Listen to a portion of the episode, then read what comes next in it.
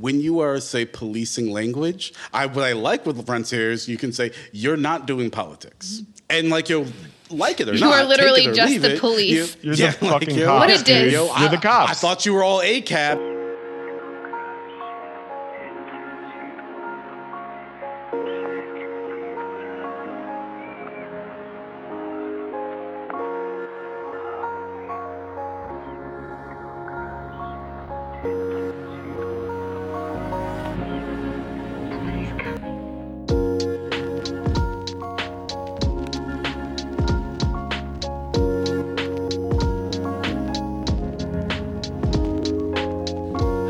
This is What's Left of Philosophy. I'm Owen, and here with me today is Gil. Hello. Oh, Will. What's up? And Lillian. Hi. Uh, so for today's episode, we're going to be discussing French philosopher Jacques Rancière's nineteen ninety-five book, Disagreement. Rancière's vast corpus ranges from his early work alongside and later against Louis Althusser, to the development of egalitarian pedagogical theory in his book, The Ignorant Schoolmaster, to historical and archival work on revolutionary workers' movements in the nineteenth century, to his interventions in political theory in the nineties, um, and finally to a comprehensive rethinking of aesthetics and its relation to politics. The reason I proposed uh, addressing disagreement, his core treatise in political theory, is that I thought it might provide, among other things, a helpful framework for a general reflection on equality and uh, the meaning of egalitarian politics. At the heart of Rancière's political thought is this principle of equality, or sometimes he calls it an axiom of equality. He contends that equality ought not to be conceived as a desired state of affairs or end goal of emancipatory politics, but should instead be understood as its initial assumption, its condition of possibility. Virtually every social order is predicated on a hierarchical distribution of assigned functions based on the apparently natural suitability of certain classes of people for certain social roles and places. Plato's myth of metallic of the metallic souls that assign everyone to their social position is but the most exemplary and flagrant necessitation of hierarchical social configurations. For Rancière, all social orders congeal into naturalized distributions of social lots, and for this reason, they are all iterations of what he calls a police order, which clearly extends beyond the order forcefully imposed by the cops. Opposed to the order of the police is politics, which he defines quite restrictively as the egalitarian confrontation with the police order by those whom it relegates to narrow and subjugated functions. So for this reason, and one of the controversial parts of Rancière's work is that he claims that politics is actually something that is intermittent. It's quite rare. It has nothing to do with government or the, it's not inherently tied to the institutions that we live under. Uh, it is a rare, intermittent, egalitarian process of emancipation. So I definitely want to talk about the politics-police distinction quite a bit, but why don't we start with his way of parsing equality? Um, what do you make of equality as a practical axiom? Not as, not as a kind of desired state of affairs. Does it spark concern? Does it seem too formalistic? Uh, is it right? Uh, I, I think we, it's, that might be a good place to start before we jump into the the details of you know, the police and politics and all that. So how does he think about equality? Sorry if that, um, like, what do you say it's too formalistic? What do you mean? Well, he says that it's equality is, he means it in a formal sense, right? And so... Mm. In order to understand equality, he it's kind of starts from a negative deduction, right? Uh, he says, you know, every claim to justify inequality is inherently bogus, right? And why is it bogus? Because there is no arche, no founding principle of distinction and hierarchy in any society, right? Every society for Rancière is literally anarchic. It, it lacks mm-hmm. a principle that would actually explain a natural order or distribution of functions, social positions, um, et cetera, mm. right? And so when he says that the principle of equality is formal, it's the it's the it's the pointing up, the demonstration is a term he uses a lot. It's the demonstration of basically how bonk these mm-hmm. ju- these legitimizations and these you know justifications of of inequality are, right? It's not material equality is another way of putting it. He's yeah. not speaking about, like, you know, he doesn't get into, although he is a Marxist of sorts, right? But he doesn't actually, when he talks about equality, invoke questions of like material possession or distribution, right? It's, well, he often is expli- he often explicitly says that he's talking and thinking about like inequality of intelligences. Like that's one of his like preferred formulations. Or right. of capacities, right? Or of capacities, yeah. Of yeah, of cognitive ability in some way. And so like one of the things that he's like, I think you're right that it's like a negative deduction. I think when you talk about equality in this sense as being a condition for the possibility of politics or any order at all, he means something like when someone in a supposedly dominant position within a hierarchy uh, speaks down to those who are supposed to be lower than them, that speech act of being like, you're below me, you're you belong down there, actually presupposes this prior equality so that it could be understood in the first place. It, it presupposes yeah. that its intelligibility presupposes equality of intelligence. Yeah. Yeah. It, I, the way that I, I thought about it, um, you know, and I actually found myself, you know, kind of getting into this text because so, so some things actually made a lot of sense to me. So in other words, the very act of having to um, discursively justify or even claim, you know, inequality as, as natural, especially trying to discursively justify to those who are one's presumed inferiors, you can only presume they could understand that if you think that they are equal to you in some way. And so, you know, um, the I think the classic example of this is Frederick Douglass's "What to the Slave is the Fourth of July," where he's saying, yeah, "Why would I you pass all of these um, laws against slaves reading or doing right. things unless you presume mm-hmm. that they are the types right. of creatures who can understand these laws and That's thus the be held responsible yeah. for their actions?" And so, you know, the, the practical axiom of, of equality seems to be, you know, Rancière is saying that, you know, every social order will, you know, can find itself vulnerable to the fact that it, it must assume um, this uh, shared space of receptivity and understanding, even when trying to assume that, you know, this is a space of hierarchy and social differentiation, and that, you know, this this uh, anarchic uh, reality of politics can always reemerge and challenge, you know, the, our distribution of trying to stabilize a social order through these roles and these places. Yeah, that's why I think like his work on the history of worker struggles is really important for understanding how this this principle of equality, um, this principle of equality functions. Because when he goes into the archives and he looks at, you know, the eighteen forty-eight or eighteen thirty in France, like these revolutionary moments, and he examines what like workers in those movements were doing and saying, what you don't find is like people wailing and making noise and saying, "I'm starving," right? What you find is actually like well-organized like stagings of capacities, of capacities for political organization, capacities for speech. As you know, he's, he uses the term like um, the proofs of the possession of logos, and not just phone or voice, right? Not just screaming out in pain and saying, "I'm hungry, I want more," and, you know, resisting this representation of revolutionary struggles by the poor as somehow being like just irrational mobs like screaming for a bigger piece of the pie, um, and mm-hmm. so it's not. It, so so it's not only that those that are in positions of domination tend to tell on themselves, like was what Frederick Douglass, what you were pointing out in the example of Frederick Douglass. They tell on themselves. They admit in a roundabout way that the thing that they're claiming isn't real actually is, right? The possession of equal, equality of intelligence. But there's also the this the proof that goes on in movements and in struggles in which it's.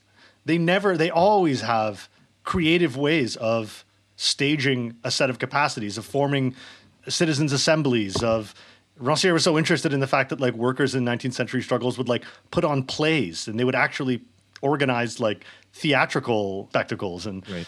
yeah, so mm-hmm. that side of it too.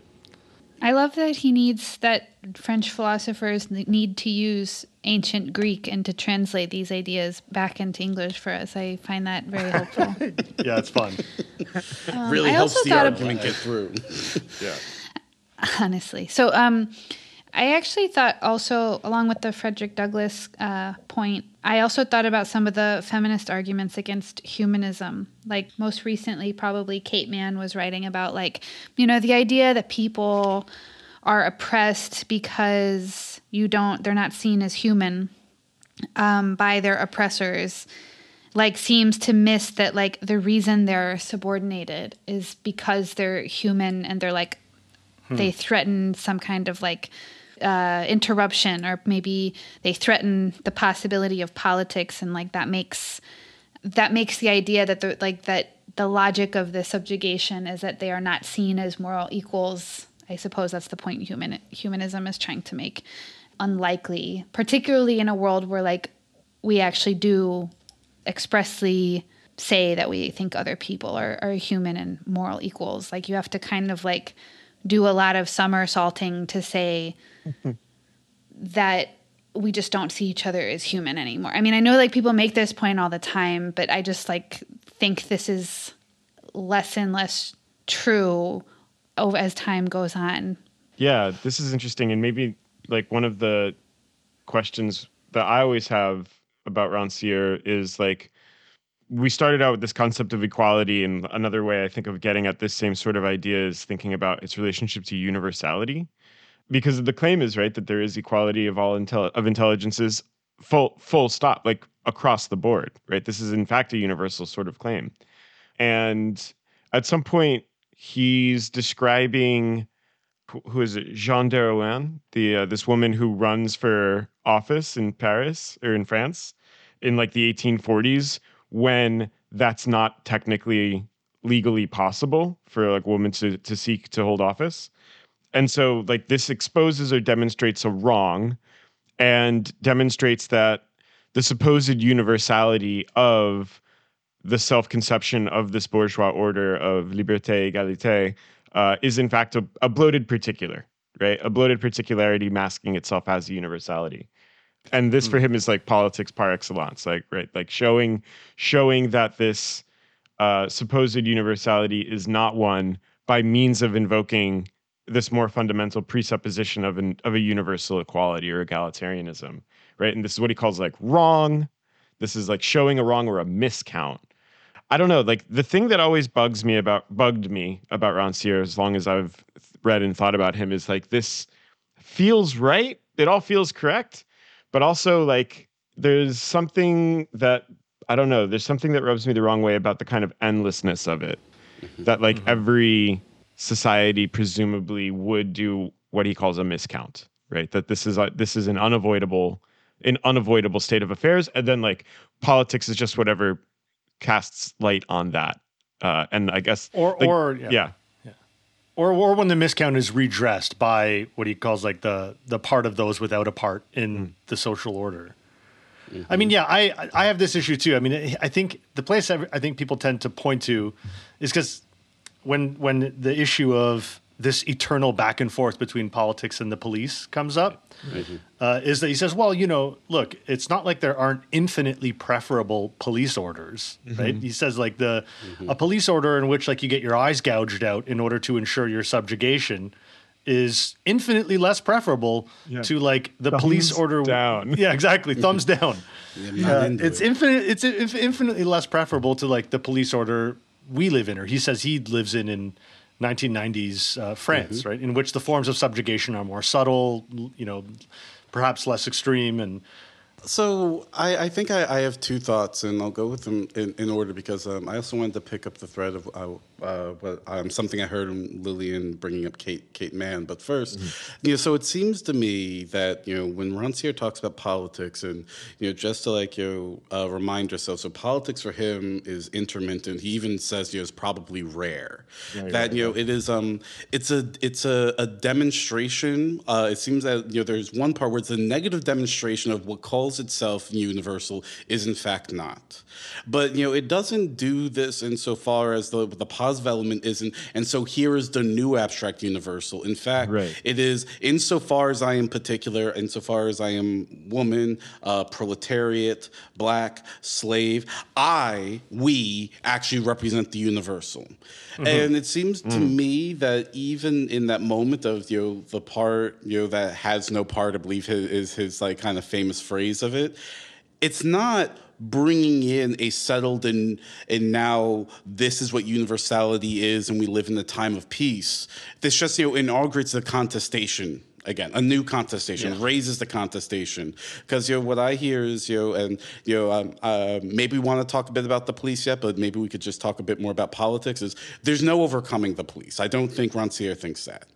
But the, the, what I was hearing, and you, you all pick what you want to respond to, so these are just my two thoughts, but with the, the Kate Mann point, I, I was also hearing, you know, there's some work on dehumanization, you know, that, you know, thinks like, well, actually, if you really want to understand what's going on with uh, dehumanization, it only works as dehumanization if you presume that the other person is, you know, a receptive human creature who could bear, you know, witness to that this mm-hmm. is dehumanizing. Mm-hmm. If they were truly mm-hmm. insensate, if they were mm-hmm. truly irrational, then you know, you know they wouldn't even receive this demonstration you're doing of trying to uh, you know, either create misogyny or racism. Insert your your value there, and so you know to kind of link these together, it seems like Rancière thinks that you know this is like a, a constant struggle of trying to disavow the very practical axiom that makes possible mm-hmm. things like you know, hierarchy or misogyny or racism, and politics is what you know reveals that disavowal. And you know, and and, mm-hmm. and demonstrates it. You know, you said you use demonstrates, but I can see how the aesthetics is here stages a scene of it and doesn't let us get away uh, from that disavowal. I think that's right, and I le- I have the same question that Gil has, though, even in response to that. Like, I can see the point here, and I it does sound right to me at some level, especially the sort of pulling out equality is like the moral and ep- epistemological assumption of inequality and subjection. I like that. I also do think, like, when you say, Will, that, like, you can't overcome the police because the police is just this, like, generic name for whatever is not politics.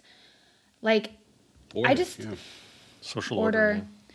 I guess, like, I just have my usual question, which is about, like... conflating problems. Like there yeah. are some like like are you saying so if it's there's no overcoming the police, are you saying that there's no such thing as political legitimacy? Okay, so that's like something philosophers would like to know, I'm sure. Um are you saying that there's no such thing as justice? And and maybe there is. Like I, I don't know. I don't know his work well enough. And it could be that you're giving like just distinctly non-normative descriptions of the police and politics, and therefore the struggle can be interminable, but it can be better or worse, and maybe we just need other criteria. But I don't know. The police seems like a kind of a laden term to me. Yeah. And, like, I just think that there's a difference between anticipating conflict in politics and, like, calling the opposite of that a police and, like, not being able to have criteria for either of the things I mentioned. Um, because you can have a society that is basically... legitimate to, like, I imagine, I don't work on legitimacy, but if you did, you could, like, imagine having a society that is basically legitimate by normative standards and to the people who live in it. Okay, and then there's still conflict. Like, you can imagine conflict, social movements, and so on. That doesn't mean that, like, one part of the population is unaccounted for or oppressed. And, like, ideally, you would want to have a society in which people... could be in conflict. This is like the idea of democracy, no? So if the point, like, so there's just like a kind of a paradox here that like I don't like love, even though I kind of buy the initial point. But it's also possible that he like solves this problem. Like I'm, I'm basically in agreement with that sentiment, especially the point about restricting. I used to like the like this whole calling every social order a police order. I think it's kind of sexy. Like, you know, it's a good way to like delegitimize social orders in advance. But yeah, I generally am for a more restricted use of it. But I guess my, the way I, one kind of Rancière-inspired response to your issue would be to say, has there ever been a regime of political legitimacy that didn't render certain classes or modes of participation illegitimate as as one of their, maybe even as one of its conditions of possibility?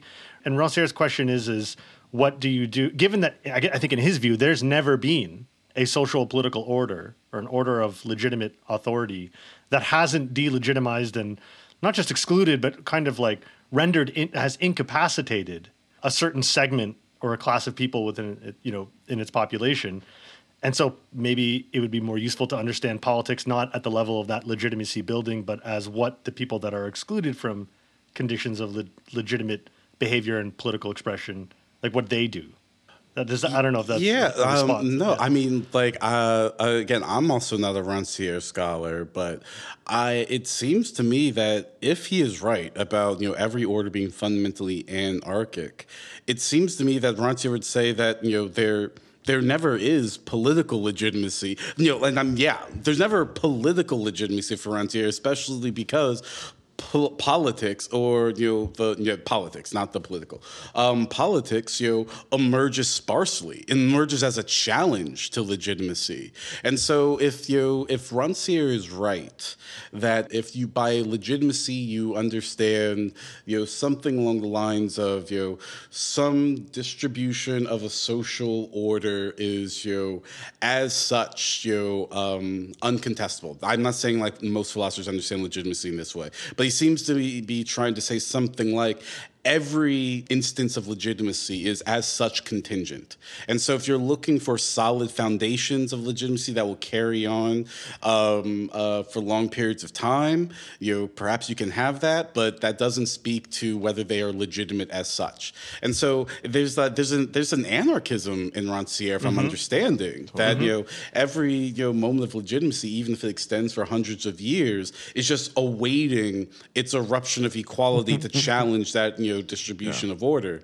But you know, you know, and maybe it's not helpful that he uses the term police, but you know, he does say he wants to try to like you know, use this in a neutral, um, non-pejorative sense. And so maybe what he means is something like, like by the way, that that feels like a a da- like a dance think, move to me. Yeah, I'm like, yeah, yeah, come yeah, you on, so? you don't, you don't really not want me to hear the negative connotation to the word police. Get out of here. Yeah. Come on. He's trying to be a respectable philosopher and be like, yo, he's really like, not. Yo, don't don't stop reading. He's know? like literally always hated being a respectable philosopher. It's very, it's very oh, funny. Fair enough. Fair enough. I mean, I actually like think that that's like might be the only way that he could satisfy like my question, like.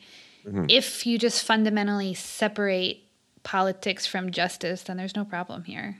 Mm. I mean, it yeah. just it means that you could have justice and then mm. politics goes on, and that's okay. Then like you're just talking about democracy, like people challenge the conditions of yeah. their exclusion, they challenge dominant norms, they engage in politics. Yeah. Um, but the question, but if like The if the language of the police is normative and so on, then like you're talking about injustice. Um, and then I think that there's another way, which is that justice is just not possible. There is no such thing as legitimacy, even a historically contingent kind. Um, and that's just like a different vision that I don't love, but it's fine. Maybe some context for why maybe he's putting some of these expressions as polemically as he does okay. is... So one, on the one hand, I think he's really responding to this notion that like politics is everywhere because power is everywhere, right? A kind of Foucault yeah, this is a, notion right this there. Seems to oh, like I like good, this point. I'm actually with this Foucault, part. Yeah. yeah, yeah, exactly. So power is everywhere, and that whether oh, everything's know, political. Listen, this morning this I woke up and I made myself a little breakfast tortilla. Let me tell you, yeah, exactly. Political. Everything is political, and so micropolitics. And so like his response to that is that's I think there's that explains part of the reason why he wants to so forcefully insist on the rarity of politics mm-hmm. is. Mm-hmm. the the profusion of the notion that everything is political. And he says quite clearly, look, it's not that I'm restricting the domain of politics. So many spaces, any space in principle, any place or anything in principle could be mm. political if it stages a confrontation between an egalitarian, you know, logic and egalitarian practice against one of, you know, of naturalized hierarchy. But there is nothing in, in inherently of itself that is political. It's actually like really hard to do politics. Right? It's really rare. It's really hard to, and and that just from a general kind of ethos perspective, like that I love. That for me was like an oasis in the desert when I when I uh, when I encountered it um, for the first yeah, time. Yeah, because we all came. I think we all came of philosophical age in a deeply yeah. everything is political. I think it's like that now still. I was like steeped in a I continental like world where every you know every text that I de- that you deconstruct is is a that's a political gesture, and and, all, and every essay that you write is politics and. And, and yeah, every you know, time sorry, you set up I'm an sorry, I, I know I your classroom, lot, your syllabi. No, yeah, exactly. This, yeah, exactly. This your, space your, your, is your syllabus politics. Is political, yeah, it's, yeah. Uh, I'm just imagining someone, and maybe we should throw this up on the, you know, um, our our uh, official Twitter. I'm just imagining that meme of a man and a woman saying, I agree, I agree, who did you not ask? And then having Rancière say, I disagree, and having two, a, a man and a woman being like, deconstruction is politics, deconstruction is politics, and like, who did you not ask? Rancière, I disagree. I do that not think so. Not, yeah. do not, no, yeah. no, no, no. No way. Like, but what's also interesting, like what he says here, which is something like I couldn't imagine someone, you know, just, just saying now, never mind the whole idea of everything you do is politics. Like, I also found this actually a breath of fresh air, this idea of like, actually, no, here are some actually really stringent criteria of what politics would have to effectuate for it to be politics. So you don't get to just lazily be like, you know, it's politics because I say it's politics. My way of being in the world is politics. He even goes so far as to say, as you know, a strike isn't I mean, necessarily I don't speak for politics. Yourself. Yeah. yeah. yeah speak for your, well, yeah. Some yeah, have, yeah, more, yeah. have more radical, you know, experiences and ways of being in the world than us. You know, uh, you know I'm, I'm mere Dasein. I don't know what to tell you. Um, I've but, always you said know, that about you, Will. You are chilling in imminence, man. All right, when people see me walking down the street, they're just like, there goes Dasein again. Look at that. Just in he, its oh, average He definitely is there. He's fucking yeah, he's worlding. Like, he's, he's worlding in real time. He's right there. He's being right there. Oh my but, God! You know, even the strike for stop, him we gotta stop. Yeah. yeah, isn't necessarily politics because you know, one and you know, I could see how he could draw something like this from Marx, where there there are places in Marx where he's like, you know, okay, yes, you know, better wages, that's important, but if you're not touching the the fundamental mm. background mm-hmm. conditions, then you know, you're you're missing the mark. You know, you're you're moving. You know, the let's put it this way: you're moving the deck chairs on the Titanic. And so, you know, just like you, and there are not enough lifeboats on that ship. No, I can guarantee you there, there's one probably, and it's not for you. Oh, and so, shit. I thought that was really interesting that you know yeah. politics makes a particular um, a demand, and you know, so maybe you know, as Lillian was talking, as I started thinking, you know, uh, is there a conception of justice in Rancière? I'm starting to think that there might not be, mm-hmm. but bracketing that, this notion that politics is of the this really high order of this specific type of activity, that seems like really, really nice to me. And I think you know, it, it seems nice to me because it says, so what is politics doing? What confrontation is it staging? You know, what you know, new subjectivities is it bringing in because it's you know, throwing a light on the social order that we have taken for granted rather than you know, you just do your everyday thing and that's politics because, I don't know, you say it's politics. And what's also lit is he does this like without being Hannah Arendt, you know? He's not like the political. Damn, he's like, next episode's going to be a bummer. It's going to be a slide on Hannah Arendt. Hold, hold on, oh, folks. I forgot, are yeah. we? Somebody yeah, requested yeah, that on next Twitter. Up is Arendt. Yep, that's, yeah. that's on the docket. It's on the agenda. But yeah, like she has this, like, but I'll just clarify what I mean by that so it's not like name dropping. But like she has yeah, cool. this way of talking about the political as like speech and action with others and like ability to like like hurt here and be heard and so on and so forth. And like like I think it's interesting to set up the problem of a unique qualification for politics without restrict like without bracketing social questions. Like because that's what she does. She's like political and social are different. Such an amazing claim, but it is what she says, and we can talk about that more next time. Um, and I think, what I think, but like to motivate it, I think most people think that way. That like you know, if you listen to like mainstream American news, radio, or whatever, they'll be like, "Don't make that political. Like, why is what you're doing political? It shouldn't be political. This should mm-hmm. this should not be. You know, stop bringing politics into this." So like people definitely think that like politics is something distinct, and I think that Arendt has a particular way of talking about the kind of activity that it is as something distinct. And I happen to think that that's kind of a distinctly conservative way of thinking about politics. And I feel like what Rancière does that is like helpful is that he makes a carves out a place for like, listen, people, not everything is a political act or problem. Um, mm-hmm. But he also like isn't bracketing the social yeah, world nice. in that way. And I think nice. that's, Yeah, because for, for Arendt, like the social as a sphere uh, is inherently anti-political. It's based on like a kind yeah. of cyclical temporality and um, and there's no room for newness and all of that. And Rancière's point is not, he doesn't respond with the opposite claim, right? Which is that, yes, no, no, no, the social is inherently political. It's that, no, like the social is filled with sites of potential politicization. Like in the factory is a potentially political space. It isn't inherently political, but it can. But it is a site of politicization. The house, right? The the site of domestic work isn't inherently political, but it can be. Like what's going on? Like what kind of you know what's being organized? Like where are the sites of politics that are turning or like transforming the domestic space into a site of politics? So I have a couple of things I want to say. One of them is that like this point that he's responding to the claim that everything is political and politics is everywhere is super helpful for getting a grip on what his intervention is. In fact, I think it's interesting to ask whether he himself is doing something political. And I think the answer has to be no, right? Like by the strict terms of his own kind of definition, like his work in political philosophy is not political, actually, I don't think, right? It's not uh, something like this subjectification process in the in the name of inequality, which is presumed, like, it's just not that.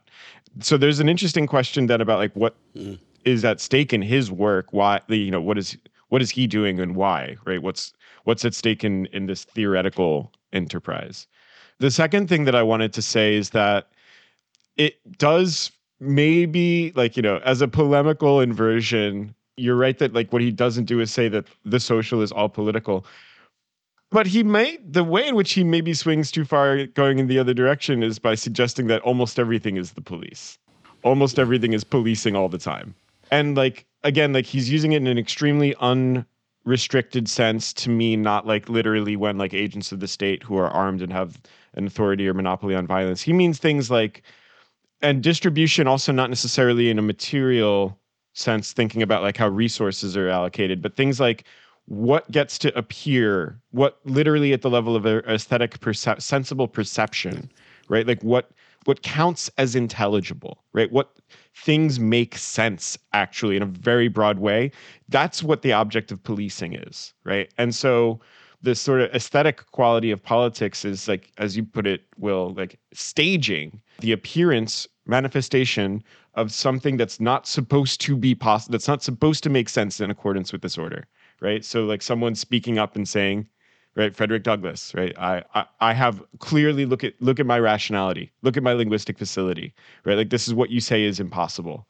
Um, and then the last thing that I wanted to sort of see if I could get you all to talk more on was like, yeah, what's it going on? What's going on with this connection to subjectivation, right? Like that it's like a subjective process that politics is supposed to be about. Can I just say something in response to the, the idea of the police being generic? So I, again, I would ask the question in, in response to this problem, which I do sense myself. And again, I am, you know, I think I, I'm in favor of a more restrictive use of the term police. But I think if you ask yourself what social or institutional spaces in our societies do not, to some extent, police, you know, are not to some extent policed by norms of behavior, yeah, of who, yeah, no, who can be in there, what they can, who can be in those institutions, how they're perceived when they're there, when you're in a university, when you're in a courtroom, when you're in the halls of politics, when you're at a workplace. Like there is... When you're in a union. When you're in yeah. a union. Even. Yeah. The charitable way of, of reading, I think, the generic nature of Rancière's notion of the police is to say that there is a distribution and a capacitation of bodies and capa- and, and and and functions and roles that cuts across every institution from the highest to the lowest of at least our social order. I mean, sometimes I think it gets a little too transcendental talking about all social orders, and the politics and the police sound like a it sounds like a transcendental theory of of, yeah. of political theory. Yes, I fucking I like rocked that. with think... that though. yeah, yeah, yeah. I'm not gonna lie. I, I'm, I'm, yeah. I think that's I think that's a good point. Um, I, and I think that, I mean, I think that's a substantive point. I would say, I think unions are more like the mob. I feel like mob, I think mob is better for Sick. them. Like I keep, like I think about. Wait, could you say more? I guess go, I, go, go I, on. I like yeah. Go on. I think this is, well, I was just thinking about like, uh, I, this is like kind of sideways of, okay, I'll, yes, I have thought about unions as being more like a mob on numerous occasions because I have tried to think about like, when people misbehave in strikes or, you know, scabs or mm-hmm. even something that doesn't rely on collective action, like that isn't that kind of high stakes moment. Um, if union members did something disrespectful, say they slept with somebody's wife or they said something racist or like something that was like not with the um, with with what the culture and the union wanted, mm. the answer is to just like take them out back and like beat the shit out of them. And then that was the end of that story. And like today we have these conversations about like, we have these conversations about norms that are kind of like, you know, trying to install new policing mechanisms, like things you can and can't yeah. say, proper etiquette and so yeah. on. Mm-hmm. And I've always thought, this is mostly in activist groups, I don't think this is true in unions unless they're like a grad student union. But it's like the worst I kind think, of union. Still necessary, but... The union I support, by the way, but they are the only completely. kind of union that's going to have these particular kinds of norms. Theoreticist um, deviations, yes. Theoreticist deviations, yeah. But like I was just thinking about how that does kind of try to like impose a kind of policing. You know, we always talk about the policing of language. And I'm thinking to myself, like, in some ways I think this is all really overblown. Like, but on the other hand, there's something true about it. Like anyone who's ever been in an uh, an environment like that knows that it is absolutely true. Everyone's self-censoring and the language policing is a real phenomena.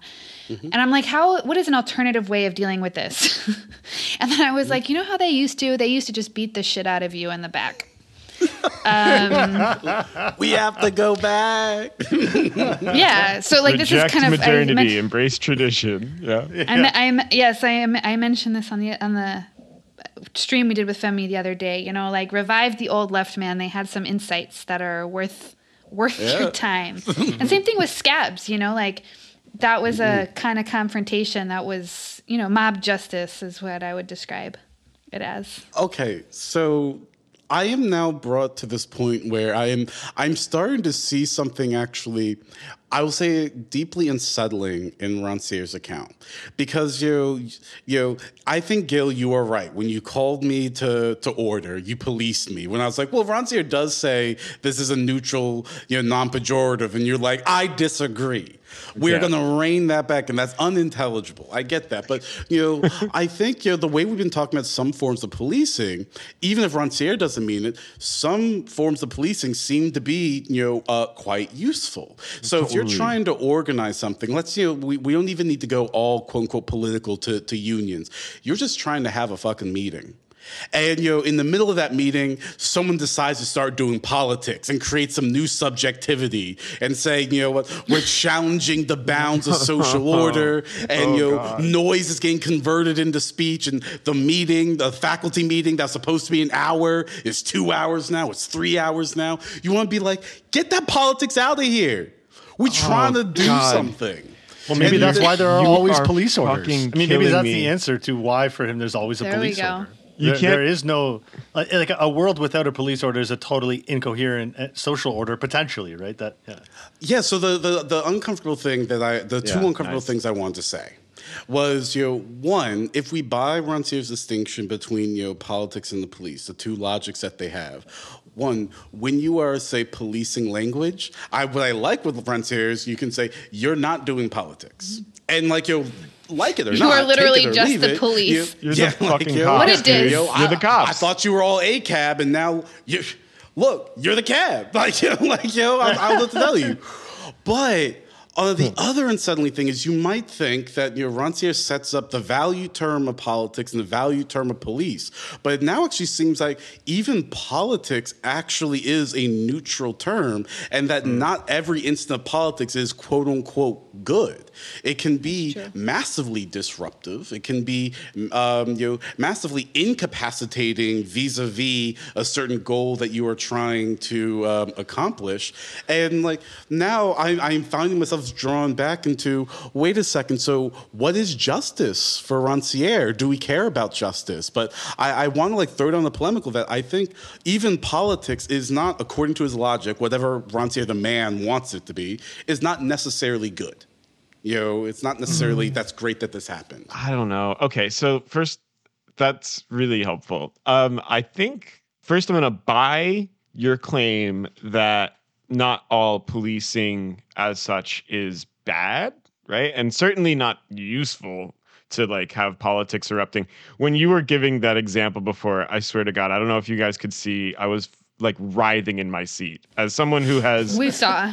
Oh, I was having such a bad time. I was having like straight up Vietnam style acid flashbacks to meetings being disrupted by, by self-styled radicals who needed to score points. And I was, oh God. Um, ah, anyway. Um, but like, yes. Yeah, so you, you know, order norms. We, we might say, I think the four of us on this show, like, yeah, actually norms are good. In fact, sometimes, and we like them, uh, and they're necessary. Right. And if we call that policing, okay, sure. Maybe sometimes we got to be the sometimes you got to be the police, I guess. Ah, uh, it feels bad. Ooh, that's here's the, the drop th- quote. Yeah, oof. But okay. But here's the thing, though. Like, I don't think that I can. So I can get on board with the not all pol- not all policing necessarily bad, I guess. Right. I'm not sure that I can think Rancière means that not, that politics isn't always good. I think he thinks it's always good. I think he uh, personally and, and, does, but I think Will's right that it's not. I don't it's see. Hard theoretically. I also don't see in the theoret in the theory yeah. like where the normative valorization of it is. And also, when was this book written? nineteen ninety-five ninety-five But wait, no, no, no. Hold on. Chapter two is called Wrong. Okay. Yeah. It's called Wrong. Yes, morally okay, wrong. Okay. Morally Normative. wrong. Whoa. Normatively, Whoa. it is wrong. I hate and to it, be this pedantic translator. Give it to me. But the French word is tort. It's T O R T Tort. Yeah. Tort, right, yeah. Which is a dispute. It, it also means wrong, dude. I mean, okay. I mean, listen, like, in tort, there, what is there's tort a legal, law? There, there, like tort yeah, law there, is da- is legal sense is, of injury, maybe. It, yeah, it's it's, har- it's harm or damage. Tort? No, tort law is yeah. about harm or damage, and what mm-hmm. needs to be rectified in order for the damage to be made right, for the right. wrong to be made right. Okay. This is a it's a sense of rectificatory justice, and this I think is at least implicitly operative in the conception, right? Wherein there is a miscount, a dis. identity between the way that the police order says that things have to be ordered and the actual people who are uh, constitutively excluded from appearing as such within that order. And they name that and they perform it. And that is a wrong that they like this okay, feels but one normative. Important clarification, though, is that by wrong, he doesn't mean the victimization element of it, right? He doesn't no. mean the actual injury. For him, the wrong is actually... It only exists as a wrong when it's polemically constructed yes. in a, con- a political confrontation, right? It isn't that the thing. So it's after the fact. It is. It's after the fact, and it's the it's the result of organization and political construction. It it isn't the original the original harm or something. For him, that that's a moral question. There's moral. Wait, wrong. So you can't say something is wrong before it's politicized? No, no, no. There's a moral wrong. Let's say, right? Let's say the actual okay. harm or injury that happens to people. But I think for him that he's trying to distinguish that from political wrong, this like tort, this dispute in which you like it, the wrong is the it only comes to be constituted as a wrong when it's constructed in a political like confrontations. I don't know. It's kind of complicated. Now I'm trying to no, it, it seems it. Like I'm I, confusing myself about it, but yeah.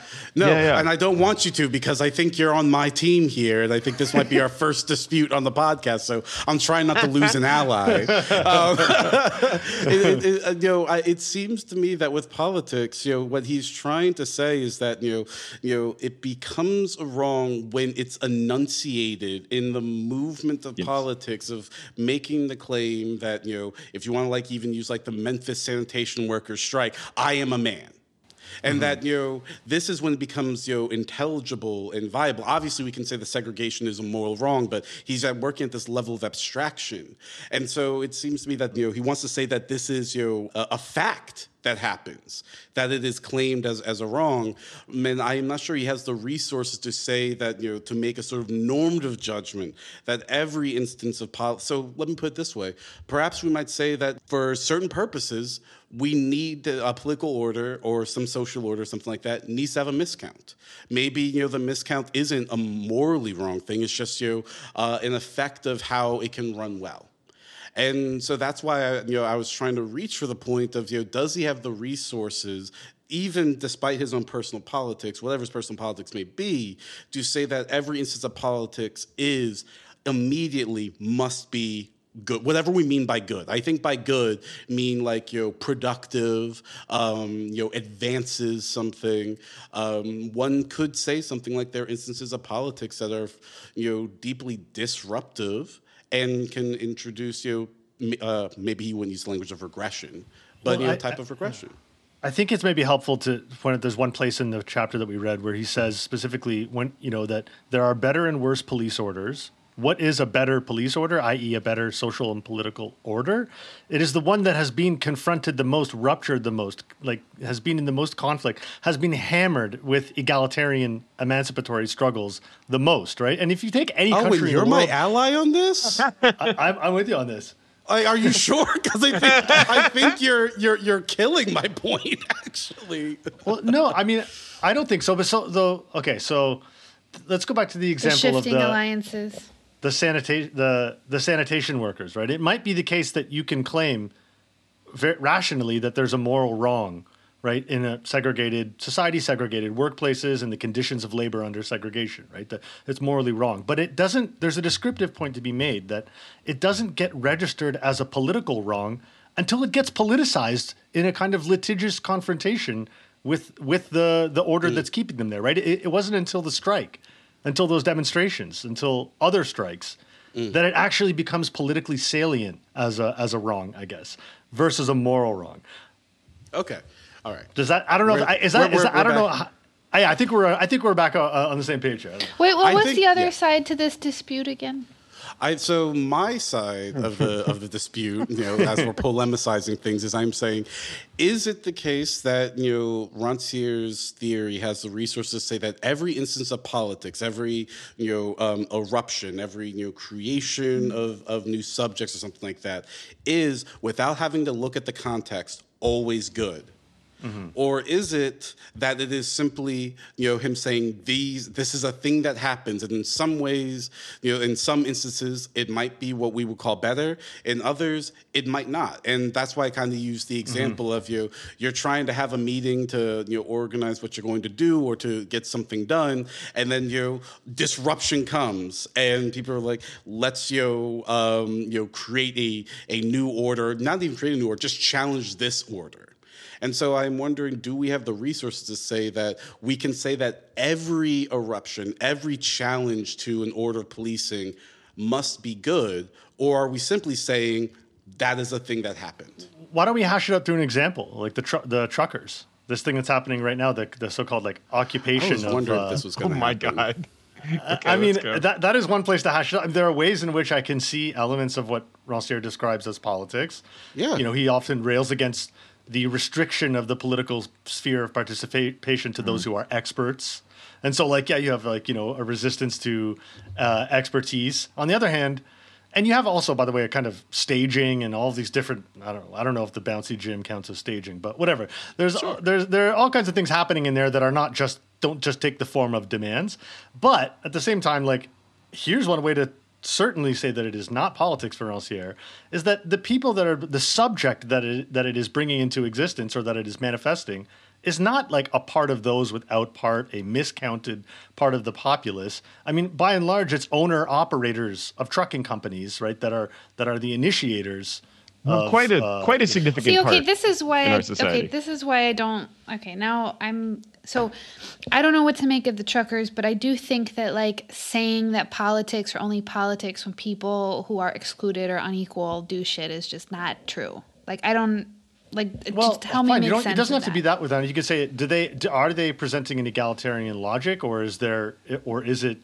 You know what I mean? Like, would you agree that well, politics that is inherently okay. an egalitarian enterprise?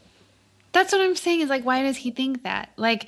When and then I just feel like this is very, if I do say so myself, not like the most Marxist way of going about the situation. So like, you know, when people organize the business roundtable or the manufacturers association and they're like, we are going to suppress poor people and the people who work for us as much as humanly possible. Yeah, this is our them. goal. We're going to police the shit out of them. But we're like, it's not, no, no. You see, that's like... You're. I just feel like that's shifting around definitions to kind of suit the conflict. Like because they're doing it, it's the police, and because and if it's not them, and it's politics if the oppressed do it. And like, I don't know. Like you have to have a way of making sense of the other side of the story, um, mm. like in a way that isn't just. Yeah, he doesn't because, have like, a good th- theory of like reactionary social movements. No. Yeah, or just like conflict, like. What is the other or side interest. of the conflict doing? They're engaged interest. Yeah. And even in the absence of like strong oppositional movements, like securing interest And like, I don't know, like for lack of it. So I don't know, I was watching Babylon Berlin some months ago, that T V show. And it just struck me that, you know, you've got this crazy situation in Weimar Germany where like the communists are being slaughtered, you know, on May Day by the S P D, and, you know, the, the Nazis are all like running amok in their youth associations, and they're doing all this stuff, and they're organizing themselves behind the scenes. And just to like look at the terrain and be like, yes, the communists are doing politics and the Nazis mm-hmm. are not doing politics seems like not true to me. Um, and like, I, I, yeah. I, I spontaneously I'm not, I agree with that. I yeah. I'm not saying no, yeah. I'm just saying it's counterintuitive to me. That's all. Yeah. Well, one of the things that maybe this is actually, now that we're deep in this conversation, you know what I'm I'm getting reminded of. Uh, longtime listeners will remember our third ever episode on Laclau and Mouffe, and I'm having sort of flashbacks again to that. Uh, you're all looking at me like you look all very upset. I'm very sorry. Owen is like, not liking that. But no, like you're degrading this. Not happy Don't with do that. It. But here's how, why. How dare you even invoke those names? Here's why. Here's why. Like one of the things that um, I feel there's like a real resonance or affinity of, uh, like their whole claim in the uh, Hegemony and Socialist Strategy book is that there is not a pre-existing subject of socialist politics, right? Called something like the the working class or the proletariat or the party, right? There is not one.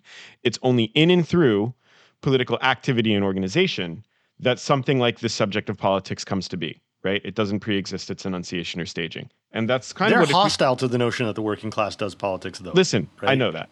I, look, we're, we, we're, we, we're, we all- Rancière's we all, Rancière's examples are all examples of proles. I completely agree. I completely agree. But we do have, and I think this maybe gets at like, you know, maybe the basis of the problem that I think I, I'm totally on Lillian's team with and feeling nervous about some of what's going on here.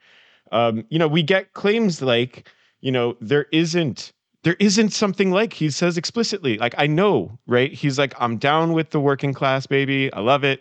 I love it when Blanqui is in court and they go, what's your profession? And he says proletariat, and Rancière's like, tight. I love that shit, right? It's cool. It's good. Um, but he also says things like that there is no such thing as the proletariat before its announcement of itself, like as a subject, as these, like, there are no parties. Like there's an explicit line. Um, there's no such thing as a party. Parties do not exist prior to the declaration of, or, of wrong, right? They don't. And so before we said, Will was talking about it, right? There's no, uh, you were talking about it with Will. There's no wrong prior to its declaration. There's also no party. Uh, there's no interest. There's no constitution well, no, of a class or a interest. Group until it's until this process of subjectivation takes place. So it says, you know, as rare as politics are, that's as rare as subjects are, right? Subjects don't mm-hmm. exist for the most part either. But I feel like with Lillian, I don't know. I feel like we could talk about there being different classes prior to the proles standing up and saying we want not to be poor. You know what I mean? I don't know. In itself, for itself, baby. That's what we're about. We we we love it, but you know, because I'm like yo, uh, it, uh, you know, uh, a dog with a goddamn bone here, though.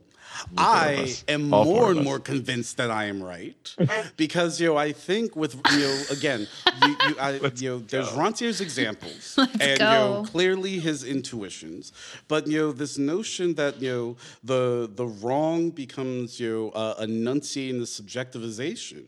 You know, one could say, you know, I therefore using the uh, example of Nazis or using the example of white supremacists when, you know, white supremacists stage this idea of, you know, white genocide is happening. We are now the excluded.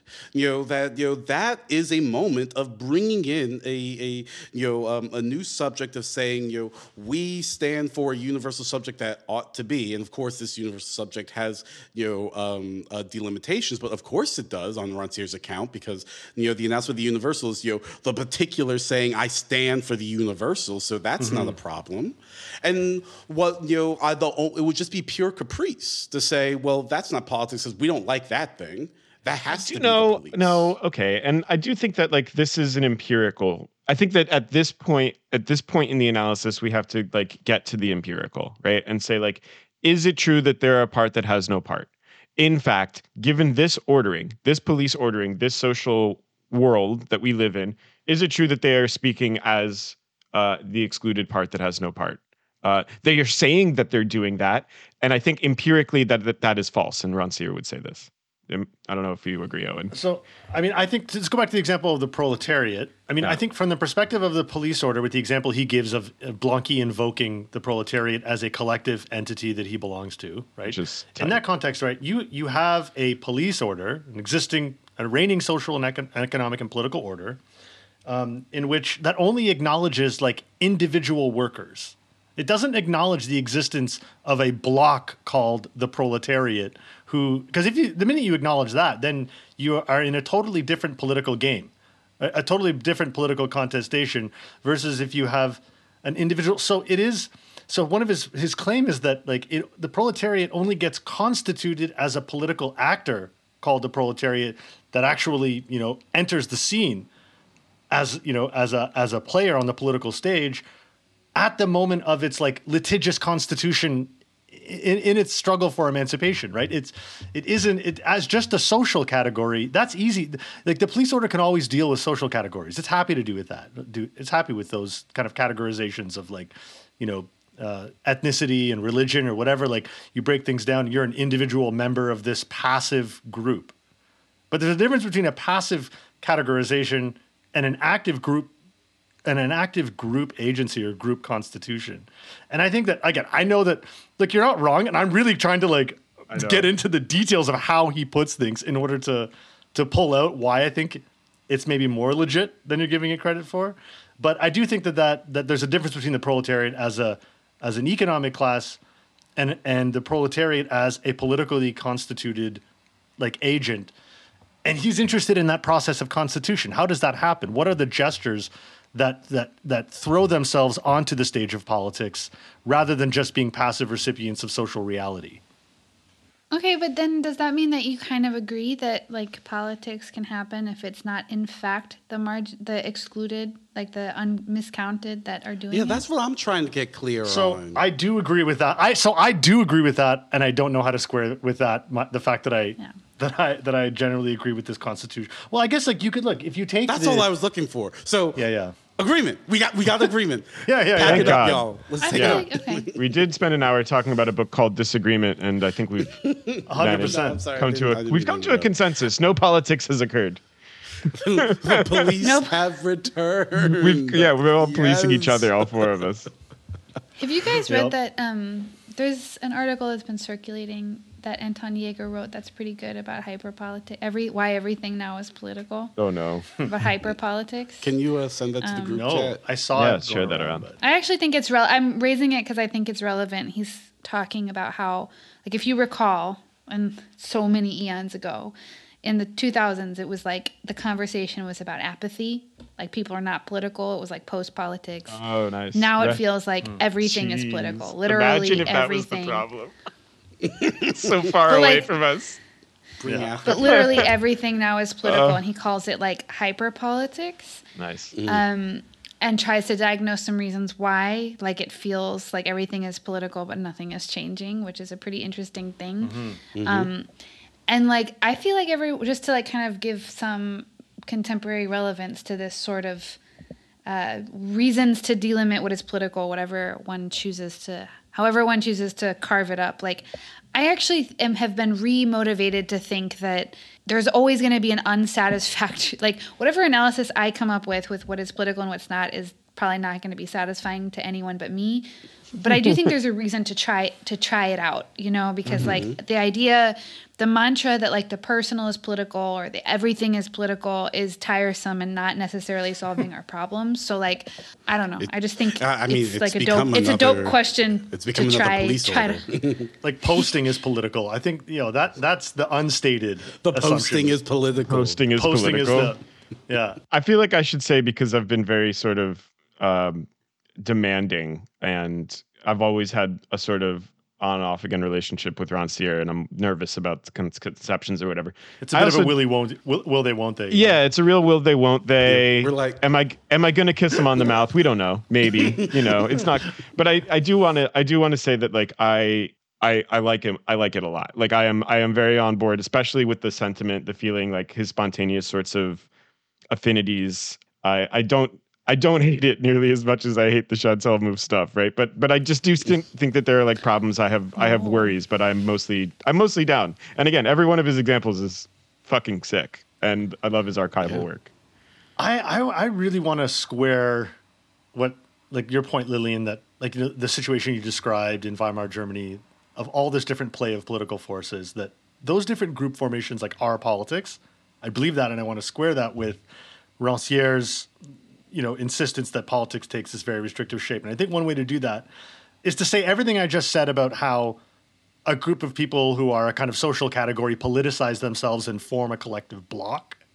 Like that's a necessary part of politics for Rancière, political subjectification. Mm-hmm. And that it's, it's, but it's only like left politics. And here's the, here the normative element might sneak in, right? It's only left politics. It's only liberatory politics or emancipatory when that group consolidation happens on egal on, with the principle of equality undergirding it, whether yeah. it's stated or unstated, right? There are many different political group formations and modes of political group formation. But if they don't have an egalitarian foundation, if they aren't founded on on a principle or a commitment to equality and a principle of equality, then they are, who cares whether we call them political or not? Here's where I leave Rancière. Like they're different in some salient way. Um, and, and, and we should be able to mark that difference, you know? Does that okay. make sense? I mean, I feel like it could be that, like, I, I like that. I think that there's a, that is a way of creating the con- consistency. And it could be that what he's saying is that there's, like, reactionary politics and emancipatory politics, and that's what you're trying to figure out. But I think my problem, it's like if you frame it that way, I like that. But he doesn't frame it that way, and that's like we're kind of like yes, yes, thank you. Like that is like that, what yeah. I'm. We are saving that's him like from not, himself. I, I feel like you've done like you've given him a leg up, but I'm not sure that's what he actually said. Oh. And I wonder if it's like okay, you're writing in the nineties. You might not have thought reactionary politics would have their moment mm-hmm. once more in the same way. I just I just wonder mm, if that yeah. like. You might not have had that on the brain. You've but you might have been thinking instead about the apathy I mentioned and like the way people don't have an understanding of what politics entails, and that's what you're primarily worried about, and therefore you frame it in the way that he does. Yeah, I think that his paradigmatic, like you know, he's writing from a moment of like enormous stability in the field of political forces, right? In nineteen ninety-five in in, in Western Europe. And I think that the par- it seems to me, I think others have said this, that the paradigmatic example of him, he's looking around for a, like a contemporary example of a kind of emancipatory politics or the kind of like political subjectification that he's talking about. And the example he comes back to and that is often associated with him is the example of like the sans-papiers, um, undocumented uh, mm-hmm. undocumented workers in uh, in France, and their like attempts to like c- to theatrically seize the citizenship they don't have, like to their very their various different modes of political presentation and organization. Like that seems paradigmatic for him, mm-hmm. um, and I do think whether he's aware of it or not, it kind of it. This is where I have an issue with the transcendentalization of like where where I think he wants to make a tra- he wants to look at a, a certain set of historical examples and his own contemporary moment, and then establish a transcendental theory of politics. Right? This is like, politics. Like, this is what the condition of politi- of the existence of politics is, and this is what its opposite is, and that kind of tracks across all social orders. Um, so mm-hmm. I don't know. I think that might be one historical explanation for why. Um, and that's not, yeah.